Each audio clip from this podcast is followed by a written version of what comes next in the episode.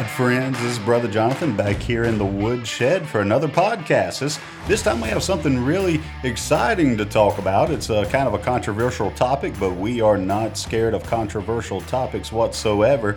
We want to talk about alcohol use in the Christian. Is it okay for a Christian to drink? So that's what it's ahead. Let's stay tuned.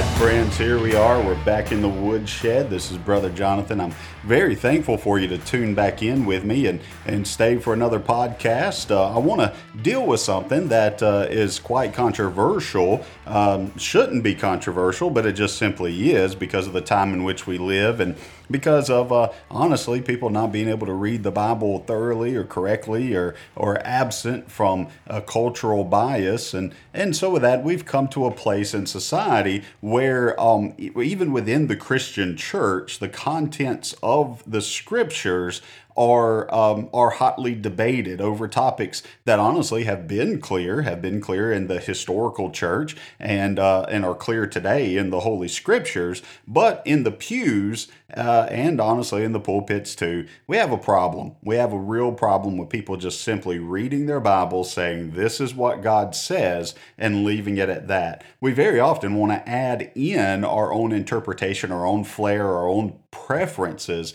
and we're actually warned about that. Uh, so in the book of Deuteronomy, God warns his people, and in the book of Exodus, as he gives them the initial Ten Commandments, it says that he said, nothing more, nothing less. That's exactly what they're supposed to follow. And, um, but, you know, they, after hearing God's commands, immediately began to write their own religion. And that's what Jesus came into. That was his problem with the Pharisees and Sadducees, is where they wanted to follow the commandments of men more than the commandments of God. They had created a religion upon a religion and were trying to hold people to that made up religion versus just simply what God says. And so that's what we're having to deal with in the United States. That's what we're having to deal with in the Southern church, uh, especially, where we have a lot of roots. We have a lot of religious rootedness in the Southern states. But our problem is, is that sometimes we left the Holy Scriptures for our unholy opinions, and we want to carry those to Scripture. And we want to justify what we think with Scripture instead of having what we think formed by Scripture. And so that's what we look for. So the Southern Church still has a, a, a large um, contingent that would uh, probably not identify themselves as teetotalers, but that's really what they are. Where they don't uh, they don't believe in drinking whatsoever. They consider it a sin that the Christian is to never drink a drop of any intoxicant whatsoever. No wine, no beer, no mixed drink, no strong liquor, no anything for the Christian. The Christian is to abstain from all of those things. And that really dates back to the Prohibition era. You know, in the 1920s to the early 30s, uh, we had a big battle uh, over alcohol consumption in the United States, and uh, the southern uh, the southern states were kind of a lock block contingent against the consumption of alcohol whatsoever. And so, uh, you know, they banded together. The 18th Amendment got passed, which outlawed the uh, the sale and the distribution of alcohol, of any intoxicant whatsoever. And so uh, and and so they outlawed it. And for that you know 12 13 15 years somewhere in that range they uh, there was no alcohol to be manufactured to be sold or to be distributed in the united states but even then, even then, with prohibition that was brought about by the religious South, partnering with some of the religious denominations in the northern uh, in the northern states, even then there was an exception for religious use of wine. They made an exception for it in the case of religion. So the religion shut it down but left a loophole for religion, for religious purposes. There was a religious purpose in the use of wine.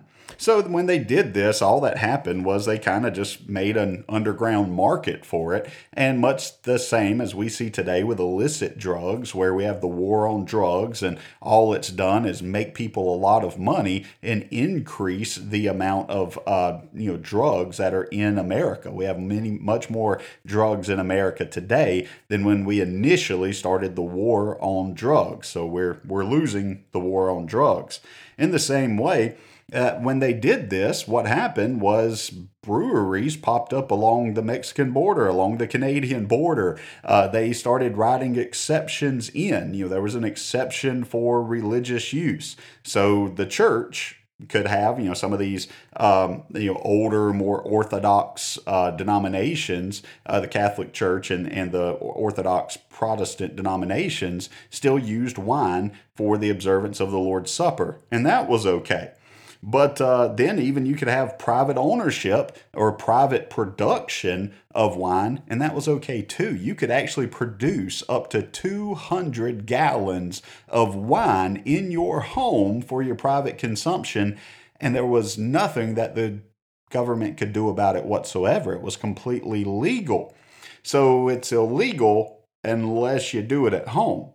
Then also, you could go to the doctor and the doctor could write you a prescription for beer, for alcohol, or for strong wine, wine that had up to uh, 22% uh, you know, alcohol content. That's 44 proof. That's like most of your whiskeys and all today is about 40 proof.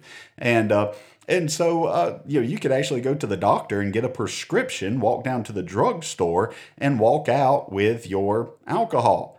So you had to go to the doctor, you had to make it at home, or you had to go to church. But it was really just trying to shut down the bar, trying to shut down that roaring 20s mentality where there was a ton of drinking going on. I mean, that's something that's been in the United States for a long time, uh, even all the way back into the mid 1800s. They uh, they say that the average consumption per week of alcohol was one and a half bottles of liquor per American per week. That's astounding. That's much more than you would even you know think about now. But that's just how it was. That that was the custom at the time, and all the way up until that you know late uh, teens, early 1920s, where prohibition really kicked in, and we had a federal uh, you know a federal prohibition against it with the constitutional amendment, the 18th Amendment to our Constitution.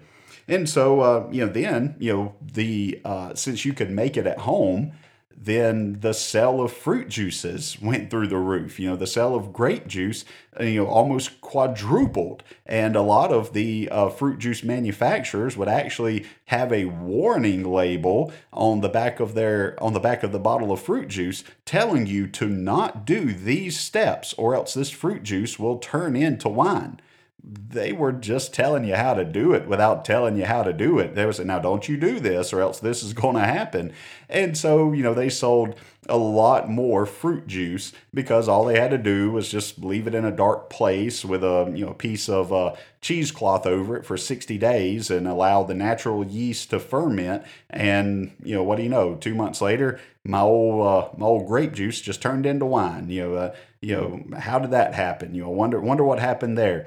And so, you know, these, it, it kind of served a purpose, but at the same time, where there's a will, there's a way. People find a way to skirt the law. They find a way to make exceptions. Even in today's world where illicit drugs are illegal, they're all over the place. They're in your neighborhood. They are, you know, in your kids' school. They're at the kids' colleges. They're in the workplace.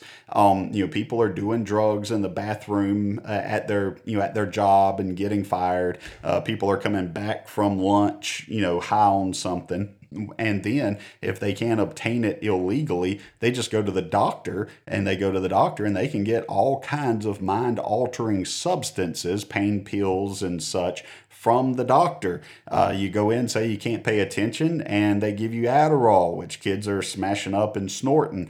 Um, it's the same thing all over again. The war on drugs is prohibition, and it's failing just the same way that prohibition failed. Prohibition only took about uh, 10 or 12 or 15 years before they repealed it with the 21st Amendment, and uh, all it did was um, you know kind of create these cottage industries. People had to be creative for a little while, but uh, even in the South, where you know it was much more teetotaler against it, you know, uh, you know, uh, lips that touch alcohol don't touch these lips. You know, that famous uh, picture of the ladies, you know, um, you know, standing out protesting the use of alcohol.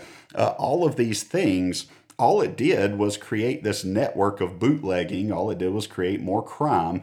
And uh, well, we did get NASCAR from it. So if you're a NASCAR fan, you know, then great. That came from bootlegging. I guess that's one thing that we got from it that was positive. But uh, really, what that whole movement was was an effort to legislate morality, which you can't do. You can't make somebody moral. All you can do is set up penalties for immoral behavior. So, you know, the outward manifestation of immorality you can punish, but you can't make them inwardly moral. That's not something that you, that you can do. That's something that's a work of the Holy Spirit. And so that's something that God does, not that you do. So that's why a president will never save our nation. That's why moms and dads in Christian homes raising Christian children and pastors in pulpits proclaiming the word of God is the salvation of our country, not the legislature, not the Senate, not the judicial branch, not a president. We're not waiting for any of those to bring us back to God. It'll take place in the home with moms and dads raising goodly and godly children and educating them in the ways and the ethics and the morals and the judgments of our God. That's the only way it's going to happen. And also, when we uh, don't have a historical perspective over these things. Uh, when the war on drugs was proposed, we should have immediately looked back at the war on alcohol and saw all of the loopholes, all of the problems. You got to shut down the borders. You can't make exceptions. You can't allow the, the doctors to prescribe something that would be illegal if Joe made it in his bathtub. You know, we have to cut out the exceptions if we're really going to try to rid ourselves with this. We got to keep it from coming in. We got to quash down on the production of it. And we can't let you have a license to sell it if it's illegal. If it's an illegal substance, it's illegal whether a, whether a doctor sells it to you or whether some dude on a street corner sells it to you. Um, that's just how it has to be treated. When you start making exceptions, when you allow things into the country, uh, when you have open borders, these things, you're never going to win that battle because ultimately it comes down to a battle of morality. And those who have no morality have no reason to stop. And if we would have just looked back in church history, then we would have saw that the first Protestant, the original protester, that Martin Luther, after he nailed the 95 Theses on the Wittenberg uh, church doors, uh, and and that he went to his home, and, and you know they lived in, I believe, an old monastery. Uh, that he and his wife, his wife actually started a brewery and that the early church was financed through the sale of beer to the taverns. A lot of our hymns that we know and love were put to bar tunes. And so we kind of have a history here with it, you know, a, a actual, um, you know, an actual uh, perspective historically upon these things. So not only do we have a history in the church, not only do we have a history in our culture, in our nation, but then we also have this issue within Scripture itself. So people tried to make the case within Scripture for the teetotal movement, for the prohibition movement, and uh, and honestly, it was just a really sad case. It was a bad argument, and even today, these bad arguments still exist. The very first miracle that we see Jesus perform is at a is at a wedding, and at this wedding, they run out of wine his mother comes to him in a panic that, hey, this is embarrassing for this couple. They've run out of wine and tells Jesus basically, do something. You know, hey, you, you can fix this. You do this. And so Jesus tells them to pull these large water pots, you know, and for them to fill them up. And then he says, "All right, now dip the water out and go take it to the, you know, to the, you know, to the guests."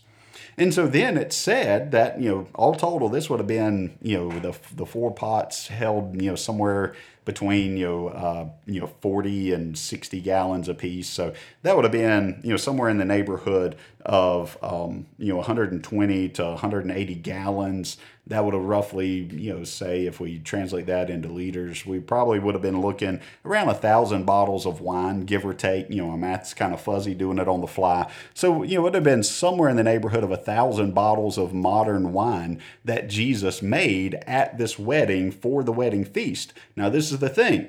They'd already been drinking because the host of the wedding, upon tasting this, he says, Now, wait a second. Most of the time, they serve the good wine first, and then after people have drank, then, you know, the, t- the taste buds kind of, you know, uh, weaken down, you know, uh, get a little intoxication upon it. And so uh, then they serve the lesser wine, the not good wine. But here, what you've made is good. You save the best for last. The, the newer wine is the better wine.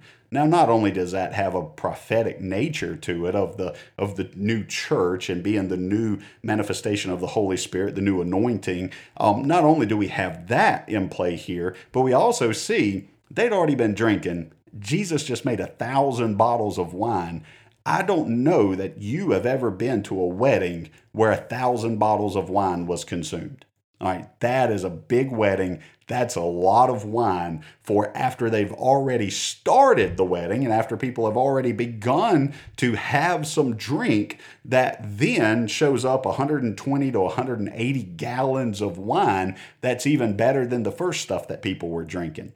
And so that's at the very beginning that uh, that he did this. And now I heard one time, you know, a, a, guy was trying to refute the the you know scriptural position on wine and on uh, drinking alcohol itself, and he said, "Yeah, but you know." The thing is, Jonathan, is that he didn't make wine, he made grape juice. Well, number one, that goes against the Bible. The Bible clearly says wine, never says grape juice, it says wine. And, um, uh, you know, according to Strong's Concordance, it is wine. But uh, then he said, he went on to further explain his position. He said, because you see, um, wine takes time because of fermentation. And so fermentation would have taken place to make it wine, and it didn't t- have the time involved for to ferment. And so it had to be grape juice. Jesus turned water into grape juice. Now, friends, can you imagine believing that that our God can change water into grape juice, but that his divine authority stops at fermentation. Can you imagine that? How silly is that? That's a ridiculous position to take. But that's how the mental gymnastics that people have to put on in order to hold to their personal convictions and try to apply those personal convictions to the convictions of God. And I'm sorry, they can be your convictions, but you can't say that they are God's convictions because what do we call it when you say something that God doesn't say? Um, well, if you say God said something that God did not say, that is heresy. That is heresy. And that's a serious thing. We never want to be in that situation. We want to make sure that whatever we can say, we can validate with the Word of God. So anything we say that God said, we better either have proof or that we can prove it beyond a shadow of a doubt that God had said this or had meant this, had intended this, or else we become heretics. And we do not want to fall under the judgment of heresy or under the judgment of a heretic. So, yeah, he turned it into wine. He didn't turn it into grape juice and was limited by fermentation. Um, that is a, a ridiculous uh, argument to make. And it was quite humorous when I first heard it and had to show a lot of mercy and compassion to not hurt the weaker brother's conscience there that uh, our God is more powerful than fermentation. Um, so, in that, you know, we see that. We even see at the Last Supper when Jesus says, This is my blood. He's got a cup of wine there. You know, that's what he's using even to represent his blood at the, you know, at the Last Supper. All throughout the Old Testament, we go through the book of Numbers and the book of Deuteronomy, the book of Exodus, the book of Leviticus, and we are replete with all of these examples where God says to give a drink offering, which is a wine offering, that they offered wine as a sacrifice to our God. That's something that he accepted. He he uh, he glorified in it. He accredited it to their account for them to offer up a drink offering to him. So with the turtle doves, with the sheep, with the ox, you know, or with the bullock, with um, the grain and all of these other things, there was also a wine offering that was given to God. So Jesus made it. Not only did Jesus make it, but we also see that Jesus drank wine himself. That that was one of the things that was said about John the Baptist was that John the Baptist was a um, you know that they said that uh, in Luke uh, Luke seven Luke seven it said that uh, John the Baptist came and that he didn't eat bread or he didn't drink wine and they said he was a devil. And then Jesus replies the Son of Man came eating and drinking. And you say oh well brother Jonathan it says eating and drinking. It didn't say drinking wine. It said that John the Baptist didn't drink wine but Jesus had just said drinking. What else do you think he's talking about here? You know that that that he was drinking water and he thought to put that in there. You know, no, he's eating bread, he's drinking wine. This is following the statement right there in Luke 7.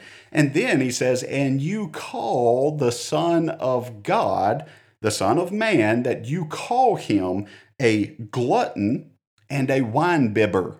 They wouldn't have called him a wine bibber for drinking water. They wouldn't have called him a wine bibber for drinking grape juice he's consuming wine too.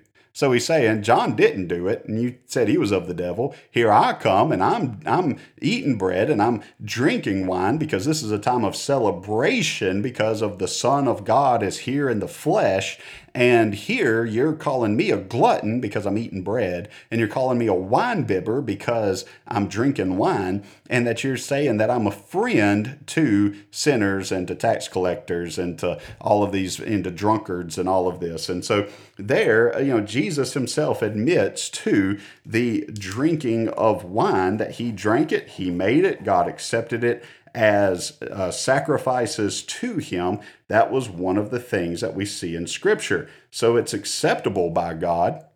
It's Jesus made it and distributed it. Jesus drank it himself. We even go into the uh, into the New Testament, and there we have several passages. We have the famous passage with uh, First Timothy, where Paul tells Timothy to take a little wine, not to drink just water, but to take a little wine for your often infirmities and for your stomach. And so we have it all through. We have it in the Old Testament, we have it in the Gospels, we have it in the epistles. So there, it's complete. It's all through. It's not just simply something you can say, oh, it was then and not then. It's here, but it's not there. It was a seasonal thing. You know, no, we can't make any of those. We have to just tell the truth and say what it is. So we see the purpose of it. It's a celebration. We even see that God says that that's one of the things He will bless His people with, that they'll be blessed with their corn, they'll be blessed with their crops, they'll be blessed with their flocks, and they'll be blessed with their wine. How about that? So that's even one of the things that he says that he will bless his people with. So he treats it as a blessing. It's meant to make merry. It has a celebration aspect to it, that it's a good thing. It also, we see that it has a medicinal use to it, that it's something that can be used medicinally, that it's good for the stomach, it's good for often, you know, infirmities, and that Timothy is actually told to take it by Paul. And so the same Paul that writes in Romans chapter 14 that uh, it's good not to eat flesh or drink wine, nor whereby, you know, or anything whereby my brother stumbleth or is offended or is made weak. The same Paul that wrote Romans 14 also wrote 1 Timothy chapter 3. So we have to take that into account and we have to use it properly. Now, something that's fun to look at here is that Romans chapter 14 is not talking about a prohibition against drinking alcohol. What it's actually talking about is the offense of eating meat. You know that if he's eating meat that you know sacrificed to idols or these various things and that if a weaker brother is offended by it that he doesn't want to offend his the weaker brother and so he would abstain from those things. But in the very same passage he says that nothing is cl- unclean of itself but to him that esteemeth it unclean to him it's unclean. So if it comes down to a matter of conscience if we don't have a commandment from god to do something or to abstain from something, then the whole principle comes down to a matter of conscience. And so, if it's a matter of conscience, if you feel a conviction and you you know don't you know there's not something to withhold you biblically, there's no commandment against it, then you can you know then you can abstain from it. Okay? Then you can participate or not participate depending upon your personal conviction. But your personal conviction is not the Word of God. And you cannot declare it as such, and you can't hold other people to your standard because you and your word is not the Word of God. So you can say, I choose not to. I view it this way. I don't think that it's wise. I don't, you know, I don't uh, participate in this because of this reason, and that's perfectly valid. It doesn't make anyone a better Christian to abstain. It doesn't make anybody a worse Christian to uh, to drink a little bit of wine. It, it has no impact whatsoever. God is permissive on this. However, we do see some restriction placed upon it. Okay. So now let's move into that next thing of that now that we know that it's per, that it's permissive, we also have the issue of that uh, God gives us a lot of warnings about it as well. We see a lot of bad stuff happen with the drinking of wine or the overindulgence of wine, not just simply the drinking of it, but in the getting drunk off of it, that it lowers somebody's mental ability, it lowers their, their faculties, and it can be used as a conduit to sin. So, drunkenness is a sin, but also the intoxicating effects of drinking can be used as a conduit to sin. And this is the big problem in American culture, especially, is that alcohol is often used as a conduit to sin. So people will over overindulge, they will drink too much, they will become intoxicated or even tipsy to quote unquote take the edge off so that then they engage in other activities which are sinful as well. And that's the problem in American culture because American culture is one of excess. We don't have a culture of moderation, but rather we have a culture of overindulgence. So we can't just have a candy bar. We have to have a king size. We can't just have a, a you know a, a, pizza. We have to have an extra large pizza. You know we can't just have a meat pizza. We have to have a meat lovers pizza. Um, you know we, we can't just have a, a vehicle. We have to have the biggest vehicle possible. You know we can't just have a, a nice uh, a nice home, we have to have the biggest home we can possibly afford. We can't have a television on the wall. We have to have it as big as the wall so it screams at us all the time. And you know, and, and it looks like the people are in the room with us. I mean, it, we we have a culture of too much. That's why we have shopaholics. That's why I have such high credit card debt. Living within our means, self discipline, moderation is something that the American church and the American people deal with. Okay, this is just something that we have a problem with. So the solution isn't necessarily abstinence, it's self control, it's moderation, all things in moderation. And so we see that Noah gets drunk, and there we have the issue with, uh, with Ham and Canaan. We see that Lot becomes drunk, and in Genesis 19, we have the situation of incest with Lot and his daughters. We see that Isaac uh, was drinking wine whenever he accidentally gave the blessing to the wrong family. Uh, I mean, we have Samson, who is the drunken wine wino of the time. You know, I mean, he is the warning of all warnings to parents. I know that we kind of prop him up as a as an example or as a hero in the Bible, but uh, honestly Samson is a spoiled brat, man. You go back and you read his account in in uh, you know in the book of Judges, and Samson is a spoiled brat, man. His parents spoiled that kid rotten, and God has to use that rotten undisciplined, just wild man, uh, you know, that is a, a drunkard. Uh, his parents have to pay for his friends. Yeah, you know, he didn't have any friends for his wedding. His parents had to hire people to pretend to be his friends. Imagine that. Imagine you being such a terrible person that your parents have to pay kids to hang out with you. So it's kind of like a fraternity. And so, you know, he's a spoiled brat. They had to pay for his friends, and then he couldn't even get a woman to like him. He had to pay prostitutes. So the women he hung out with were paid, his friends were paid. He was just a spoiled brat, dishonored his parents, didn't take his Nazarite vow uh, seriously, went through, he drank uh, you know, he drank of wine. Then he would uh, touch dead bodies, uh, and then uh, ultimately ends up telling them, you know, that they can cut his hair. That Delilah, you know, for them to cut his hair, and his strength would go away. Well, at that point, he's broken all three points of the Nazarite vow. And so he had no vow with God, had no relationship with God, and so his strength went away. And it wasn't until he repented and, and his hair started to grow back, you know, basically he retook the vow, that then he was able to honor God, at least in his death, because his life was a train wreck.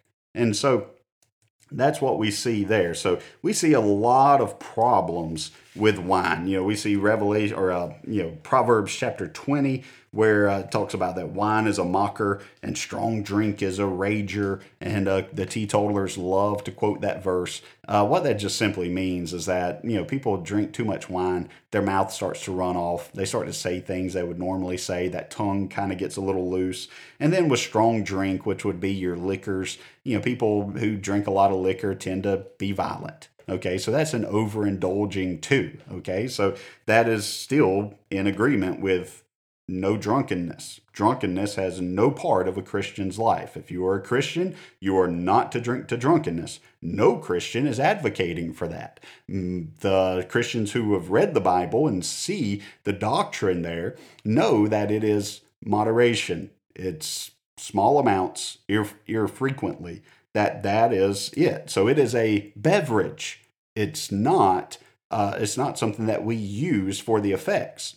So now, if I, you know, if you invited me over to your house for dinner, and uh, and I showed up with a cooler, and in the cooler there was you know a 24 pack of Dr Peppers. And man the whole time we're eating dinner and we're hanging out and we're watching TV or we're talking I'm just pounding Dr Peppers you know left and right you know and I get to you know number 12 number 13 you're gonna go hey Jonathan man you want to slow down? What is going on with you man? That's gonna wreak havoc on those kidneys and all. You're gonna get a, a you know a, a, a, tract infection or something. You know like you know this, you can't do this. That's too many calories. You're gonna be fat and gelatinous. You know there, there's gonna be all these issues and I just keep pounding them man. I get to 18, 19, 20, you know, then you're going to say, dude, you've got a real problem with Dr. Pepper.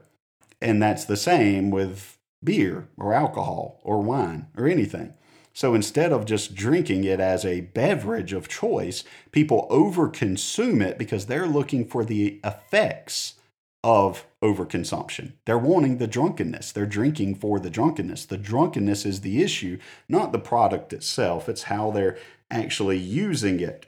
And so there, you know, that's what the the most often verse that they go to. That's exactly what it means, you know. So there's definitely a deterrent there. Also, it says that when you have a, you know, when you have a position of great authority, that uh, a sober mind is of a high opinion, you know. So we see that in Leviticus 10, where uh, you know where Aaron's uh, sons conjure up strong or strange fire on the altar of God, and God just kills them. And then Moses, you know, God tells Moses, "Hey, call, you know, call Aaron to come in here. We got to tell him." And in that, he tells them, he says, "Don't drink any alcohol, don't drink any wine, and come into the tabernacle." That the priest has a serious job to do, and he needs to take it seriously, and his mind needs to be clear and uninhibited when he does it. We also see that kings and princes aren't to do it either because whenever they drink wine or drink strong drink while they're on the bench, while they're, you know, executing judgments and hearing cases and deciding on public policy, you know, to implement for the people of God, that they may, under the influence of alcohol, pervert justice. They may not make a wise decision, that serious things are owed a serious mind. And so, with that, you know, that's another prohibition that we see that God says for us not to do those things. Now, The other one that I've heard people quote a lot is in Deuteronomy chapter 32, where uh, there's this there's this verse, man, in Deuteronomy chapter 32 is Moses going off on the people about the harlotry and idolatry. And, and when they go into the promised land, if they start to whore around with all of the pagan gods around them, that uh, God's blessing will be removed from them. And then they will uh, basically suffer God's judgment, that God will uh, cleanse his people. Either they will be a clean people or God will cleanse his people, you know. And so either you're holy or God goes through the process of sanctification to make you holy. And so um, in there, there's this one verse that says, Their wine is the poison of dragons and the cruel venom of asps. Well, the verse right before that, well, first, let's deal with that, okay? So, first off, um, wine isn't poison. Nobody drinks wine and dies. And you definitely don't go out to the dragon and milk it for wine. I mean, you know, nobody has a wine dragon in their backyard and they're carrying the milk bucket out there to, to get some wine from them. So, no, wine does not come from dragons, okay? And in the same way, um, you don't get wine from snakes either. So, you know, we don't milk snakes and get wine either. So, it's clearly a euphemism, okay? So, it's not poison and it's not venom. He's using this as the same way he uses in Revelation, where he talks about the wine of God's wrath will be poured out.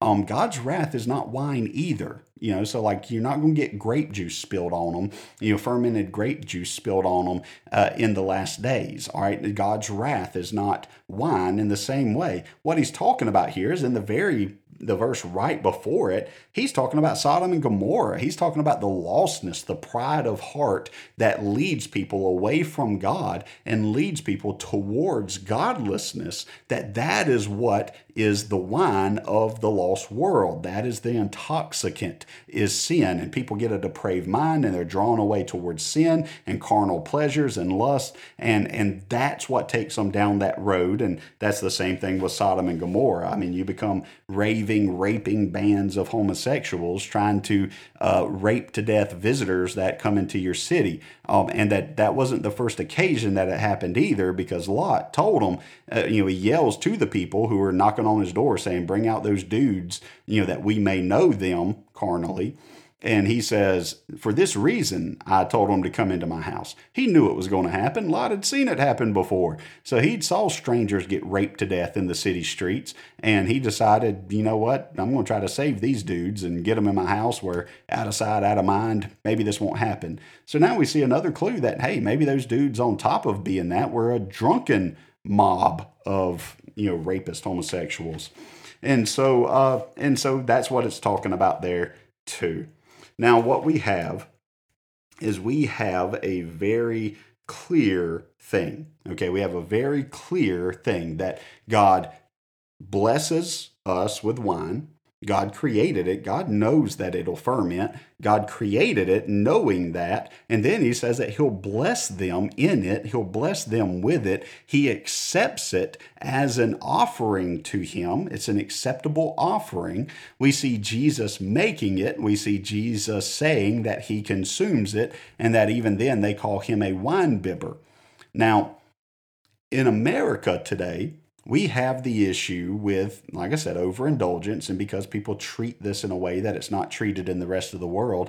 Um, you know, if you go to places like Italy, then it's extremely common to sit down at a diner and everybody drinks wine. Right, even if you have a family there, that even the young ones will drink wine. Um, you go into parts of uh, Belgium or, or uh, uh, Germany, and hey, they they might even serve beer to the kids at a restaurant. You know, I mean, like it, it's not a thought of I'm going to sit here and drink, you know, five, six, ten, twelve of these and get drunk at the table. But it's just that this is a beverage with my meal. In America, that's not really part of our culture so much um, because of the teetotaler, because of some religious movements and things like that, that, you know, put out this, we're going to cure the world by trying to make people moral like us. Instead of having our God, we just are going to force them to behave like us. And so what they, what they've done is uh, take it to an extreme and to a place that's unfruitful and doesn't make any sense. All right. So, um, with America's culture of overindulgence, America's culture of not enough but too much, of being blessed to the point of just being spoiled brats, what we've come down to is that uh, we don't know how to handle it and we don't know how to control it, and we don't know how to do it rightly. Now, the solution isn't abstinence, the solution is education. The solution is saying this is what God says about it, and so that's how we're going to handle it that it can be a blessing. It has a purpose. It can be used medicinally, which, by the way, you know, if you want to argue against that, then by all means, don't turn over the NyQuil bottle and read the instru- you know, read the ingredients, or else, you know, I'm sorry, you may have to repent on Sunday. Um, there's a large portion of alcohol in NyQuil in your cough syrups and things like that. Um, so it has a medicinal purpose. It has a celebratory purpose to uh, make the heart merry or to make people glad. Um, then also in the very same passage that it's telling us that you know kings and princes shouldn't drink it or else they pervert justice the, the there in uh, Proverbs uh, 31, it, it goes right on and it starts to tell us that um, give wine to the poor, give wine to the brokenhearted, because then they can drink and forget their troubles. So it also has a mental health issue with it as well. So it has its purpose and it has its place. Its place is not to be an intoxicant. Its place is not to be overindulged in and uh, and to be you know made a mockery out of. It's not something to be addicted to. Uh, we even see that with the deacons and the elders of the church are called not to be given too much wine. Now that's an important verb and an important adjective. Much means a lot. That's what much means. And so it doesn't mean a little, it means a lot. And so you're not given too much wine, never prohibits the, the drinking at all, but rather just says that they shouldn't be ones that get tipsy or start to feel the effects, the intoxicating effects of alcohol. But then it also says that you're not to be given to it. That means that you don't give your strength over to it, that you're not overcome by it. There should be no addiction to it, and that there should be not a overindulgence of it. So no addiction, no overindulgence.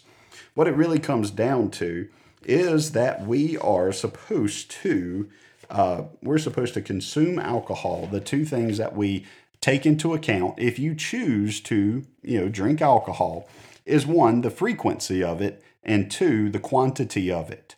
So, frequency and quantity, that's what it comes down to.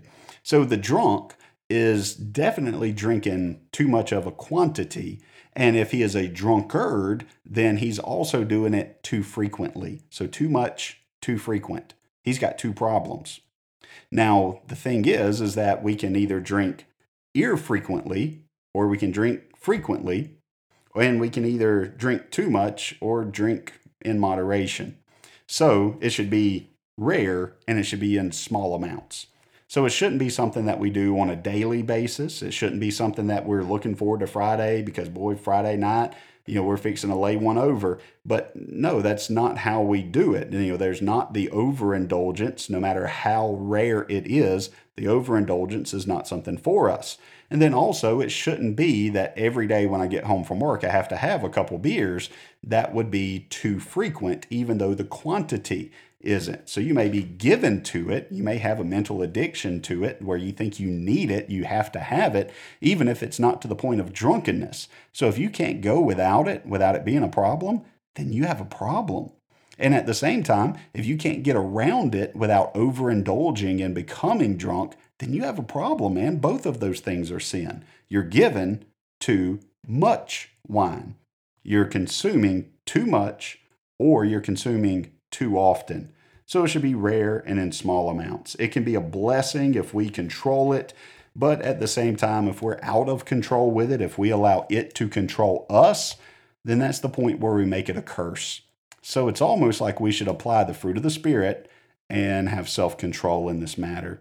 So it says, Ecclesiastes, all things in moderation. It should be something that we absolutely take advantage of for its medicinal properties, for its mental health properties, for its merriment, but it's not something we overindulge in. It's not something that we make a huge part of our life that we dance around, but rather it's something that is in its proper context. And that's it. In its place, it can be a blessing, it can be a good thing. God calls it to be a sacrifice to Him. Jesus made it. Jesus drank it. We even see um, you know, Melchizedek, which a lot of people say was a manifestation of Jesus, of a pre-incarnate Christ. And uh, there, whenever he is meeting with Abram, what does he do? he presents bread and wine. Okay, so we can't escape it. It is all through Scripture. There's over 230 references to wine. There's over uh, 20 or 30 references to strong drink. I mean, it's all throughout Scripture. If we made a list of, of our of our biblical characters who consumed wine, then man, it would just be pretty much everybody in the Bible. I mean, you know, if it talks about them at all consuming a meal, then there was going to be wine with it. So now let's kind of take a turn. Let's talk about some of the uh, arguments against it that people have said, you know, through the past, or at least that's been presented to me. Because, be honest with you guys, this is one of those things that it ain't a big deal. I really don't even care about it, you know, that, uh, but it's something that throughout the, you know, now 20, you know around 20 years since uh, began in ministry that uh, I've had to constantly fight this battle or constantly take shots you know people you know take shots at me about this belief but it is the biblical belief.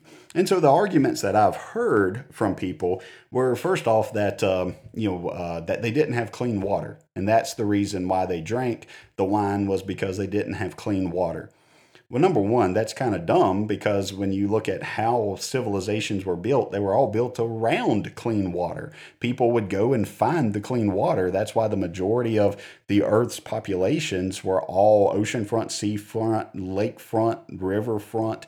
That's where they would build the civilizations, was because there was good water. So that's a bad point. You know, that's, you know, somebody doesn't understand geography. But then also, so something is a sin if I have clean water, but it's not a sin if I don't have clean water that's you know if i wanted to be a drunkard i would just move somewhere with dirty water like you know jackson mississippi or flint michigan. And then man i can just uh, i can just drink all i want to and justify it because uh, i ain't got no clean water. That's dumb. That's dumb on its face. And so uh, you know that's just a, a poor a poor poor poor thought out argument whatsoever. So uh, the entire biblical narrative does not take place around bitter water it takes place around clean water, around good wells that were dug. Um, you know, that's that's the thing, and so we can't escape that. That's a that's a poor argument. The other thing that uh, that I've heard is people say, "Well, Jonathan, you don't understand. The wine back then wasn't like what we have today um, because it was very weak in proofage, and uh, and so the percentage of alcohol was very weak, and then they mixed it with water also, and so um, you know, and and so you know, that's what they drank was just extremely watered down wine." Well, now I get that. I mean, but what you also have to understand is, you know, I got five kids, man, and you know the juice bill on five kids runs huge. And so, uh, you know, we started a long time ago. You know, that sippy cup goes half, you know, half with juice and half with water. Uh, one to water down the juice so there's not so many calories because I don't want chunky butt babies running around, but I want them to be healthy. And uh, and then also, you know, there's more sugar in apple juice than there is Coca Cola, you know, per vol per volume there. So just because it's juice doesn't mean it's healthy. But also because uh, that stuff's expensive, and we want it to go further. So a little bit of a little bit of um, flavor added to the water was the goal to get them to drink it and, and to be nourished uh, versus uh, just consuming the straight apple juice and having too many calories and having a sugar fit you know, or a sugar overload from it. And so and and so you know I understand that. I understand that principle. I understand that argument. That's a good one, okay? The only problem is is then what we're arguing over is proofage. We're not arguing over actually drinking alcohol, we're arguing over how much alcohol. So you actually agree with me. You're actually saying the consumption of alcohol itself is not a problem. The consumption is the proofage. And then we have to come down to what's the holy proofage? Is the holy proofage 40 proof? Is it you know is it six percent alcohol? Is it three percent alcohol? Uh, is, is it less than that? Is it more than that? You know, and then does it count with uh, Nyquil? Does it count with you know medical wine that's prescribed to you like during Prohibition? Or you know what, what are we arguing over? What is the holy proof? There is no holy proof. Okay, so the thing is, don't get drunk. Drink in moderation.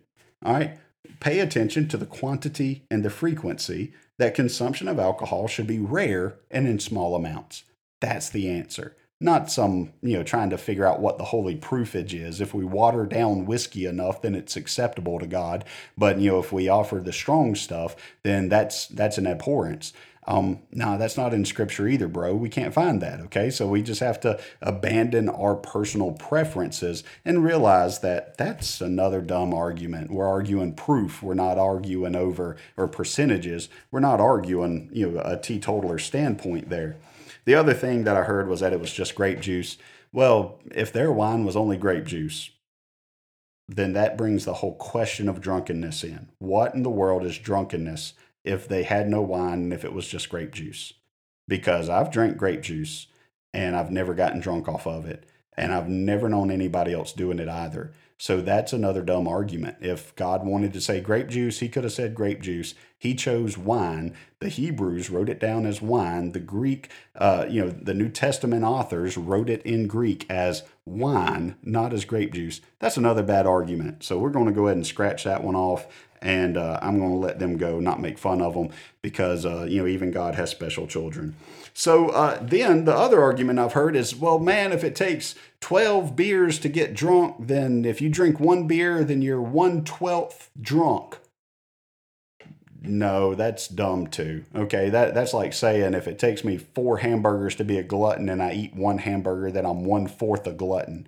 Um, no, you you can't argue that. That's dumb too. Where does that stop? You know, if we're going to start putting fractions on sins, then um, you know, then you know that's it, man. You know, uh, algebra stinks because we started putting the alphabet in math. If we start putting fractions in in our you know in our diet, then um, that's where I check out. I'm sorry, that that doesn't make any sense either. Either it is or it's not. And the thing is, is that it's not a sin, no matter how hard you try to make it, no matter how much you try to manipulate it around. It's just not. It's just not, guys.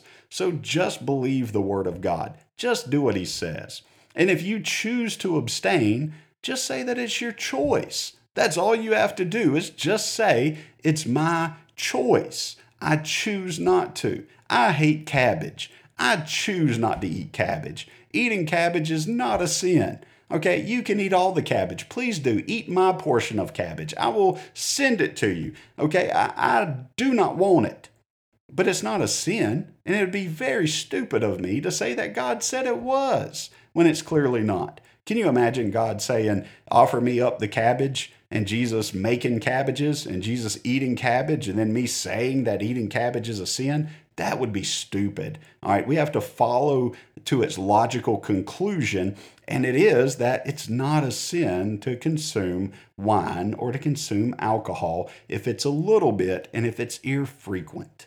Okay, if it's a little bit on rare occasions, then it's perfectly fine. If it's used for merriment, not every week, not every day, not constantly, not to an abundance where we're getting drunk or even tipsy, but man, you know, just a little bit here and there as a celebration, perfectly fine. Perfectly fine. Nothing wrong with it. Historically, the church has had no problem with it until we got to the church in America. And when we got to the church in America, all of a sudden we had an overindulgence because we were so outrageously blessed and we acted like spoiled brats. So instead of enjoying our piece of cake, we want to eat the whole cake and then crack open a box of little Debbie's also. Okay, we can't just have the pie. We have to have pie with ice cream and caramel sauce. And then we cut a piece of pie, set it to the side, and then eat the rest of the pie. All right, that, that's our problem is that we can't just have self-control and we can't say all things in moderation. We can't just say to him who esteems it to be unclean, it's unclean. No, we have to say, well, if I esteem, if I esteem it to be unclean, then it's unclean for all y'all too. Man, your opinion don't matter that much. It, what matters is the Word of God. And what does God say?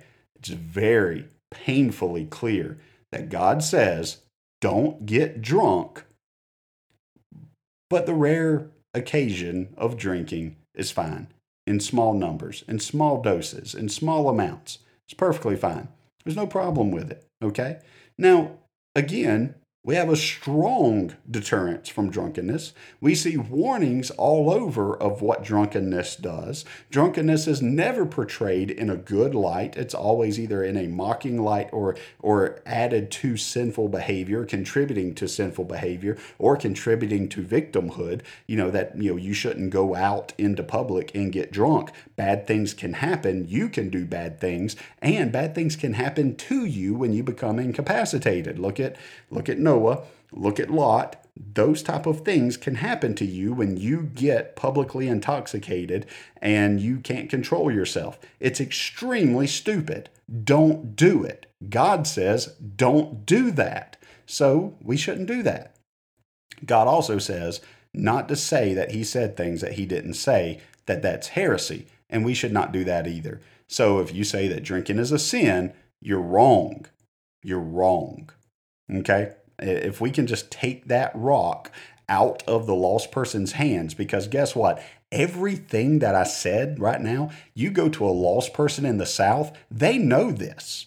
They absolutely know this.